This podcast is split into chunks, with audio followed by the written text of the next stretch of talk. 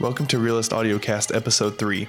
In this episode, I'm going to be discussing digital immortality and the ethics of brain and full head transplants. In each new show beyond this one, I'm going to include a new segment entitled That's stupid, bro. Let's go ahead and get started.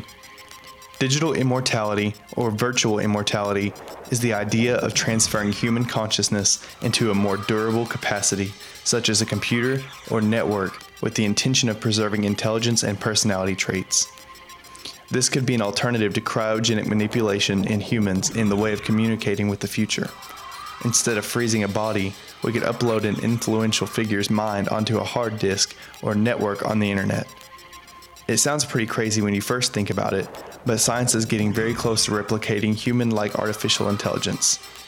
The way that this would all work would be as this we would record the patterns of neurons firing in a particular brain and then upload that recording onto an emulator designed to replicate a human brain.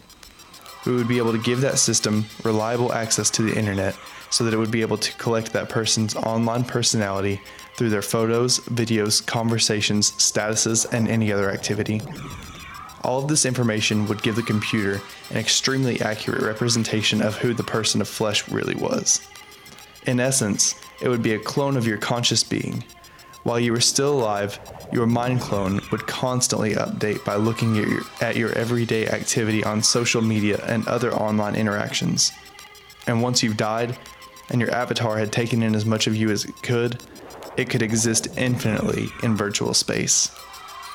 We could even write it onto a drive and install it onto an Android body. While it wouldn't be you per se, it would act just as you would by using all of the information as a basis to make decisions in the way that you would make them. We've already started bringing robots into our homes in the form of automated vacuums and other appliances. Who knows? One day you may be friends with androids and not even know it. Ever since the beginning of our technological explosion, there's always been speculation that one day robots will take over the world. So, is developing realistic and autonomous artificial intelligence ethical? If we know that it is a possibility that robots may one day overstep humanity in terms of intelligence, capability, and development, at what point do we bring things to a halt? Many believe that a technological singularity will take place close to the year 2040. This event would occur when we imbue computers with the ability to rewrite their own software and redesign themselves to further their own agenda.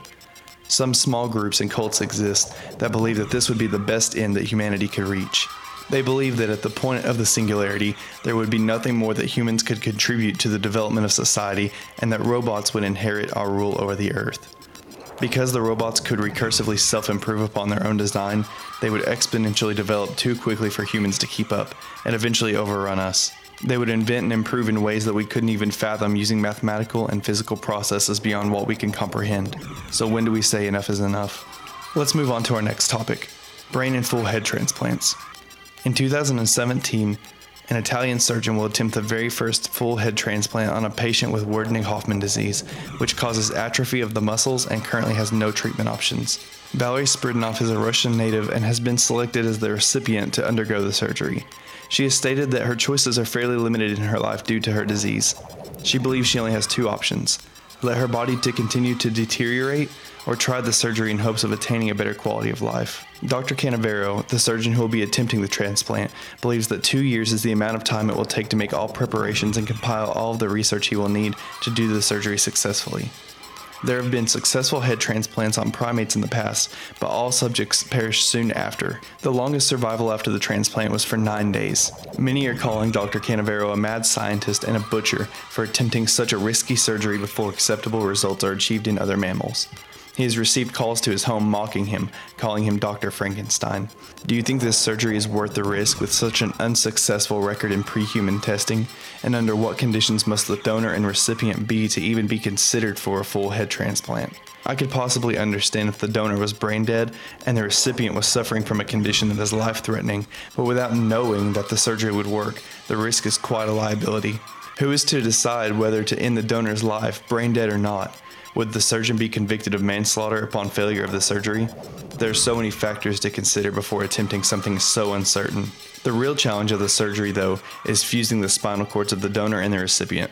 Besides facing the possibility of full body rejection, we haven't even crossed the bridge of singular spinal cord repair. and scientists are particularly skeptical of the procedure because of our lack of knowledge concerning spinal cord fusion. You would think that we would need to perfect this important step before we begin full human head transplants.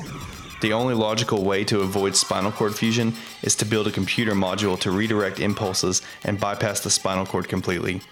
We really aren't even close to having that type of technology either. At most, we have modules that control a robotic hand using brainwaves, but connectivity from brain to module to flesh is a whole new challenge. I'm going to go ahead and wrap this episode up, but one of my main goals of this podcast is to get you thinking and to interact in discussion on the topics I present. For this to happen, I need your help developing a community of thinkers by sharing the podcast with your friends and by participating yourself by leaving comments on each episode. You can also send me emails at realistaudiocast at gmail.com or reach me on Facebook at facebook.com slash realistaudiocast and on SoundCloud at soundcloud.com slash realistaudiocast. And you can also download each episode off of iTunes by searching, you guessed it, Realist Audiocast. Thanks for tuning in.